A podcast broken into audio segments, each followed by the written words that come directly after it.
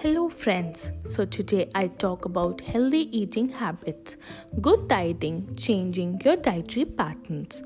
The food you eat can influence your well being and your hazard for specific maladies.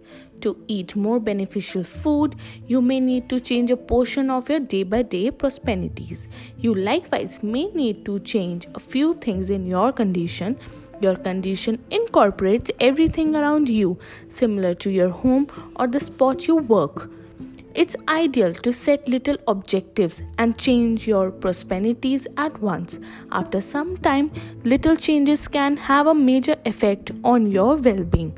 Changing your dietary patterns and your condition can assist you with eating more advantageous nourishments.